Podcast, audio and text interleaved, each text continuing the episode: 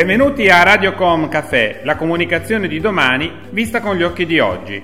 Sono Roberto Botto, CEO di Libera Brand Building Group e oggi siamo qui per capire insieme i progressi e i mutamenti avvenuti negli ultimi mesi. Un lasso di tempo caratterizzato da emozioni dovute all'emergenza sanitaria che la scorsa primavera ha sconvolto il mondo intero. Cosa abbiamo imparato? In che direzione stiamo andando? Lo chiediamo oggi a Giorgio Sant'Ambrogio, amministratore delegato di Gruppo VGE e former president di ADM, l'associazione della distribuzione moderna italiana. Benvenuto Giorgio. Grazie Roberto. Innanzitutto vorrei ringraziarti per essere qui con noi oggi. Come sapete, durante la prima ondata dell'emergenza, quella di Giorgio Sant'Ambrogio è stata una voce autorevole per analizzare ciò che stava accadendo nel mondo del retail. Vorrei iniziare questa chiacchierata proprio da lì. Molte zone del paese sono tornate a fare i conti con nuove restrizioni. Come vedi il comportamento degli italiani? Abbiamo imparato a gestire l'emergenza o come nei primi tempi domina ancora una certa ansia di rimanere senza beni primari? Allora, grazie ancora Roberto e grazie a tutti voi. Eh, se dovessimo già fare una sorta di sintesi di quello che è successo in, in questi primi mesi di questo tremebondo anno, io devo dire che eh, il comportamento degli italiani è stato un comportamento ottimale e, eh, passatemi il termine, sia dal lato dell'offerta sia dal lato della domanda. Quello che un po' mi, mi sorprende sono i prodotti che stanno acquistando i clienti, ho i dati delle ultime due settimane, quindi freschi freschi, eh, in cui abbiamo ancora una recrudescenza delle vendite, ancora del lievito, ancora delle basi pre-preparati, ancora della farina, ancora dei rossi, ancora dei surgelati pesce, surgelati verdure, eh, poi vabbè ovviamente igienizzanti e quant'altro, prodotti per, disinf- per disinfettare, candeggine, napisano, quant'altro. Questo un po' mi sorprende o comunque c'è da analizzarlo anche da un punto di vista sociologico che c'è ancora una sorta di paura nel, nel subconscio degli italiani che si possa o si debba rimanere a casa, che non si abbiano dei beni di prima necessità, che si debba stare a casa, quindi ancora il, motivo della pizza. Quindi sì, gli italiani hanno imparato a gestire l'emergenza, però da un punto di vista del cliente, quindi della domanda, c'è ancora un po' di ansia.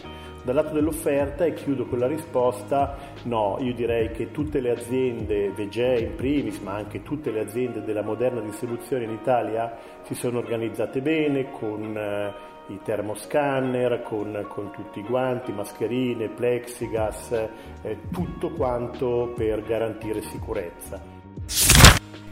Ti abbiamo introdotto come amministratore delegato di Gruppo VG. Ricordiamo che Gruppo VG è il consorzio italiano multinsegna della grande distribuzione organizzata che con i suoi oltre 3500 punti vendita in Italia rappresenta un modello innovativo nel panorama della moderna distribuzione associata italiana. Ecco, vorrei chiederti qual è oggi la risposta dell'azienda rispetto all'emergenza che stiamo vivendo? Il presidio che ha attivato Vegè, o meglio le imprese di Vegè sul territorio sono quelle di invitare il cliente a fare il processo di shopping nei propri punti di vendita rendendoli perfetti da un punto di vista sanitario, chiedendo di fare la spesa nei propri punti vendita, avendo enfatizzato ulteriormente la profondità delle promozioni tale per cui veramente in moltissimi dei nostri punti di vendita c'è una convenienza veramente che non si trova in altri eh, punti vendita della moderna distribuzione e combattono alla grande con i discount.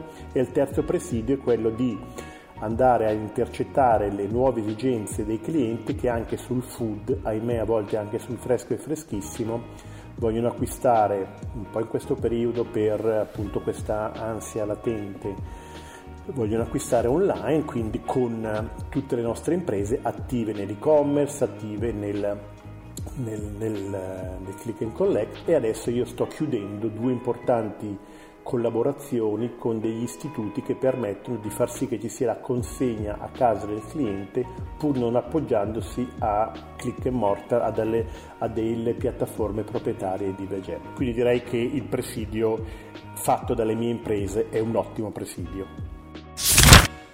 C'è un tema che rimane costante nel dibattito collettivo, la sostenibilità. un argomento per il quale non è più possibile semplicemente dire che non si sta inquinando, ma per il quale la società chiede trasparenza in merito a ciò che avviene dietro le quinte di un'azienda. Sappiamo che il tuo gruppo, il gruppo VG, presenta da diversi anni i bilanci di sostenibilità.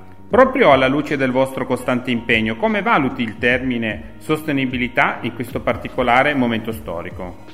Eh, la domanda sembra, sembra semplice, ma in realtà è abbastanza complessa, perché perché potrebbe indurre a, a, cadere nella demagogia. Allora, io sono favorevole ai bilanci di sostenibilità, ma il bilancio di sostenibilità non è altro che un bilancio.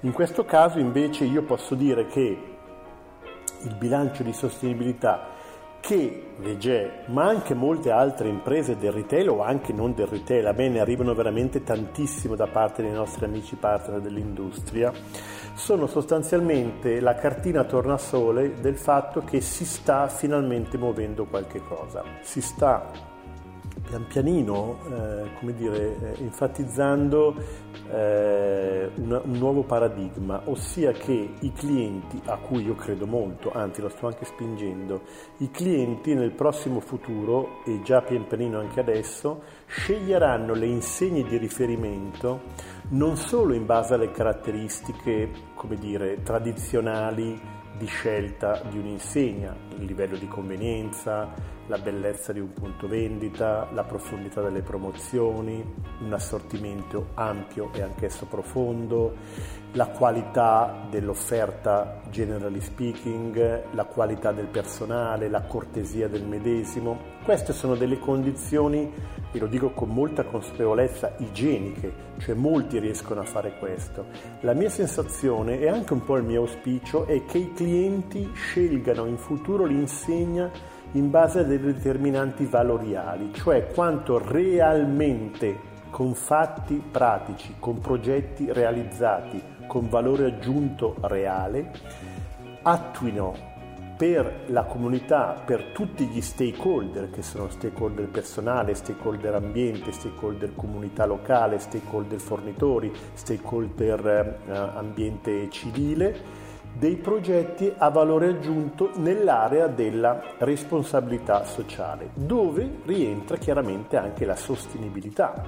E una sostenibilità che come sappiamo non può essere una sostenibilità meramente ambientale, serve una sostenibilità sociale. Chiaramente tutto ciò si può fare se vi è una sostenibilità di tipo economico. Quindi Vege è attiva, è attiva da anni con dei progetti reali, con delle app che abbiamo abbracciato di società che collaborano con noi, direi che è attivo in tutte queste macro aree valoriali, quindi la responsabilità sociale, ricordo appena, si è appena concluso in eh, 400 punti vendita l'attività Noi Uniamo la Scuola e continuerà negli altri 1400 fino a Natale, abbiamo fatto delle attività nell'area della sostenibilità ambientale con eh, Lega Ambiente, poc'anzi terminata, tutto il lavoro che dobbiamo fare per ridurre al minimo la plastica nell'assortimento. Io non sono un fautore del plastic free, è impossibile, è demagogia e non, non esiste. Tutto sfuso in un supermercato non può esistere, però plastic eh, free eh,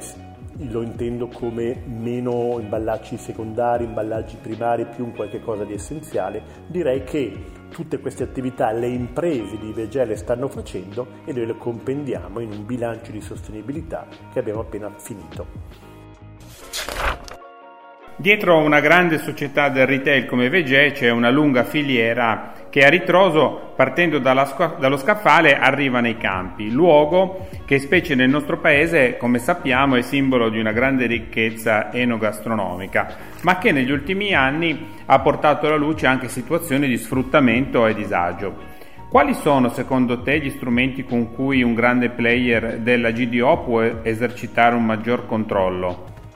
Colgo l'occasione, grazie Roberto di questa domanda, per annunciare un qualche cosa che ancora pochi sanno. Settimana scorsa abbiamo fatto, abbiamo siglato un eh, codice di comportamento comunicato peraltro alla stampa specializzata in cui tutta la distribuzione italiana che fa parte di ADM quindi parliamo di circa 26.000 imprese che eh, afferiscono ad ADM, se togli i discount abbiamo tutto il, il, moderno che c'è in Italia, hanno siglato con Centromarca ed IBC, che sono le due associazioni che rappresentano i produttori, un protocollo, per, eh, un protocollo di filiera in cui reciprocamente tutti si impegnano ad evitare quelle che vengono chiamate le unfair, unfair trade practices, cioè delle pratiche sleali che vanno da tempi di pagamento piuttosto che il ritiro degli ordini, piuttosto che da abuso di posizione dominante, piuttosto che, come dicevi te, anche un sfruttamento della filiera tale per cui andando a ritroso di n livelli dal punto vendita al CEDI, dal CEDI all'industria, dall'industria di trasformazione all'ingrosso, dall'ingrosso alle cooperative, dalle cooperative all'azienda agricola, potrebbe anche portare ad uno sfruttamento di determinate persone, soprattutto mi sto riferimento al comparto dell'agricoltura. Se un'impresa del retail vuole invece sfruttare troppo la filiera, certamente se si sfrutta troppo la filiera non è che poi i prodotti vengono regalati da alcuni e portano a delle tensioni che in ultima stanza potrebbero portare a degli sfruttamenti. Con l'accordo che abbiamo fatto, ma già si parla di quattro anni fa in fedistribuzione col Ministero e soprattutto con questo nuovo protocollo di filiera siglato adesso, fortemente anche insieme agli amici dell'agricoltura vogliamo ribadire una filiera etica di tutti, per tutti, con delle sanzioni per chi se ne discosta. A febbraio del 2020 è stato rilanciato il manifesto di Assisi, che propone di affrontare la crisi climatica non solo come una necessità, ma come una grande occasione per rendere la nostra economia e la nostra società più a misura d'uomo. Si tratta di una sfida ambiziosa di cui sei stato tra i primi firmatari. Che tipo di futuro ti immagini in base a quello che è riportato all'interno del manifesto? Allora, il, eh, che bello che è il manifesto di Assisi, sono veramente lieto di aver ricevuto da Ermete Relacci e da altri l'invito a essere tra i primi firmatari. Eh, anche qui, eh, lungi da me, non è nel mio modus operandi e neanche nel mio modo di pensare quello di essere un demagogo.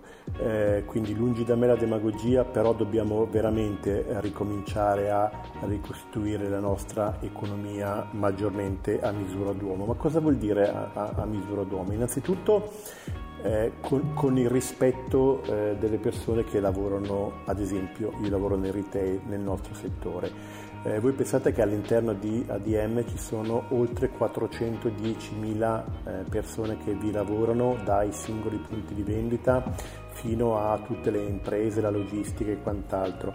Ecco, incominciare a ragionare a misura d'uomo vuol dire incominciare a valorizzare il lavoro che viene fatto da parte di tutte queste persone senza eh, renderlo troppo teso e qui vado veramente sul pratico in termini anche dei tempi. Nel nostro settore ad esempio quello che io auspico che possa essere, un po' la tecnologia aiuta togliendo del lavoro, sgravando del lavoro, è quello che ci possa essere una riscoperta anche del rapporto umano all'interno dei punti di vendita. Uno è una condizione che io considero condizio sine qua non perché se eh, andiamo a togliere questo andiamo a, togliere uno di quei pilastri che sono eh, de, de, del punto vendita fisico dove c'è veramente il rapporto umano e la gente ha bisogno del rapporto umano, lo stiamo vedendo in questo periodo di lockdown, eh, il, il, il cliente consumatore che è cittadino, che è individuo ha bisogno di poter colloquiare.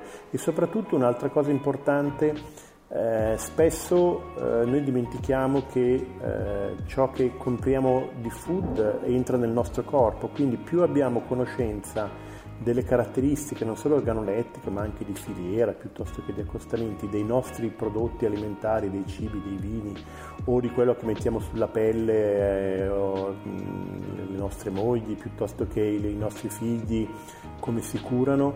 Bene, sappiamo poco di questo, ecco perché il futuro che io vedo nei punti vendita dove si faccia molta educazione di questo tipo, dove il personale di punto vendita continua a colloquiare con i clienti spiegando appunto la filiera di determinati prodotti, le caratteristiche, se ci sono dei clienti che hanno parenti intolleranti, tale per cui quale prodotto prendere e non prendere, fare anche educazione alimentare, è una complessità adesso nel, nel, nel coacervo dei nuovi, dei nuovi scaffali trovare i ricini, il free from, eh, il prodotto halal, kosher, il, il prodotto organic, cosa vuol dire gluten free piuttosto che spiga barrata, cioè la possibilità veramente che si riscopra il rapporto anche umano con, e qui lo dico in maniera molto pragmatica, con la eh, dire, condivisione dal personale di vendita con i clienti. E poi andando più invece sui sistemi valoriali il manifesto d'Assisi è molto importante perché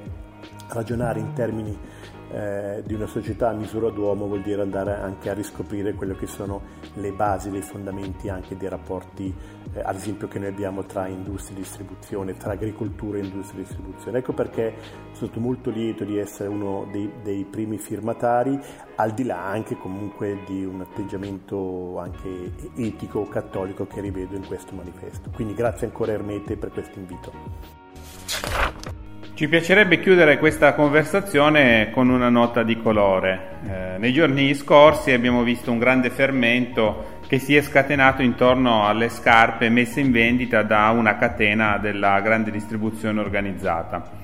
Mi viene da farti una domanda, come è cambiato il ruolo delle insegne del retail nell'immaginario contemporaneo e ancora possono essere considerate le insegne delle vere e proprie icone della cultura contemporanea? Eh, la domanda qui è intrigante, ma non mi vede talmente, totalmente d'accordo. Eh, citando questa, questa, nota catena della GDO, più che della GDO ed è un discount non è italiana come pensano di essere, ma sono tedeschi, eh, probabilmente è un'operazione di marketing eh, che poteva anche funzionare, ma certamente farlo in questo periodo dove viene richiesto di non creare degli assembramenti mi sembra assolutamente anacronistico. Io non posso fare un'attività tale per cui devo garantire, ed è di questi giorni la polemica, dove abbiamo avuto la saggezza del governatore del Veneto Zaia che ha accolto le nostre istanze perché l'ordinanza che è parita oggi avrebbe fino a ieri sera consentito l'ingresso di un cliente per 30 metri quadri in un punto vendita, ci saremmo trovati nel deserto dei Tartari probabilmente, no? invece ha accolto l'istanza di avere, non è sufficiente ma va bene così, di un cliente ogni 20 metri quadri, quindi questo per che cosa? Per creare sicurezza sanitaria nei punti vendita. Poi vedo questa catena che, fregandosene di questi dettami, lancia questa attività in questo periodo storico, in questi mesi, boh, mi è sembrato un po' fuori luogo. No? Come mi è sembrato un po' fuori luogo quando due noti influencer milanesi hanno festeggiato il compleanno all'interno di un punto vendita. È carina l'idea, è simpatica, poi però alcuni, alcuni comportamenti con alcuni prodotti che sono stati sciupati ha ammantato un filo di negatività, questa che poteva essere un'idea carina. Quindi ritornando al fenomeno delle eh, scarpe che abbiamo detto, piuttosto che far variare il ruolo di un punto vendita da location dove prendo prodotti a un luogo dove vi sono accadimenti, dove possono esserci altre attività. Ricordo un'altra catena milanese dove eh, due clienti si sono sposati all'interno perché si erano conosciuti all'interno di questa nota catena milanese. Quindi il punto vendita diventa un luogo con la L maiuscolo dove possono esserci delle attività diverse e quindi ciò soprattutto con i social diventa anche iconico, no? Quindi con eh, poi i meme, con tutta la capacità di poter giocare intorno a questi accadimenti. Ma questo è positivo in sé, no? nel senso che deve diventare un luogo, e qui cito un, un claim famosissimo, uno dei più belli secondo me, se non il più bello, però sai, giocando in casa dico che è il più bello, che è il piacere di fare la spesa. Ecco, se c'è la riscoperta del piacere di fare la spesa, tale per cui vado in un punto venta bello, caldo, accogliente, dove ho educazione alimentare, dove posso, fra virgolette, anche giocare, dove posso istruirmi, dove posso imparare a cucinare, dove ho un sommelier che mi insegna l'arte della degustazione, dove posso fermarmi e mangiare anche all'interno di un punto vendita, dove posso anche paradossalmente fermarmi un attimo come se fosse una, una ludoteca o emeroteca, fermarmi con i bimbi, farli giocare o leggermi un corriere.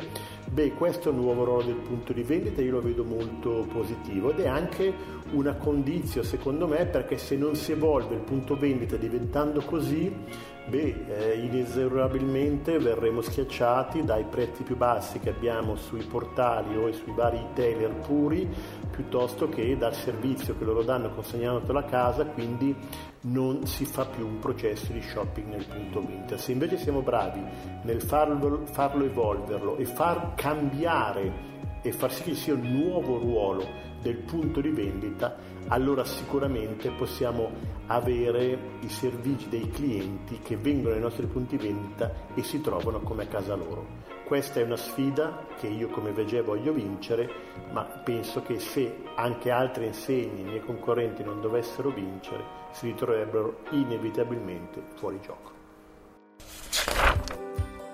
Giorgio, ti ringrazio davvero per questo caffè che abbiamo preso insieme oggi, è stato davvero un piacere averti con noi a Radiocom Caffè e ci diamo appuntamento alla, alla prossima intervista, magari tra sei mesi, per vedere e misurare quello che nel frattempo è cambiato rispetto alla pandemia in corso. Grazie a voi, buona spesa e buona salute. Si conclude qui questo episodio di Radiocom Caffè, il canale podcast di Libera Brand Building Group. Se avete piacere di ascoltare altri racconti, potete collegarvi a radiocom.caffè, Spotify, Spreaker e Google Podcast.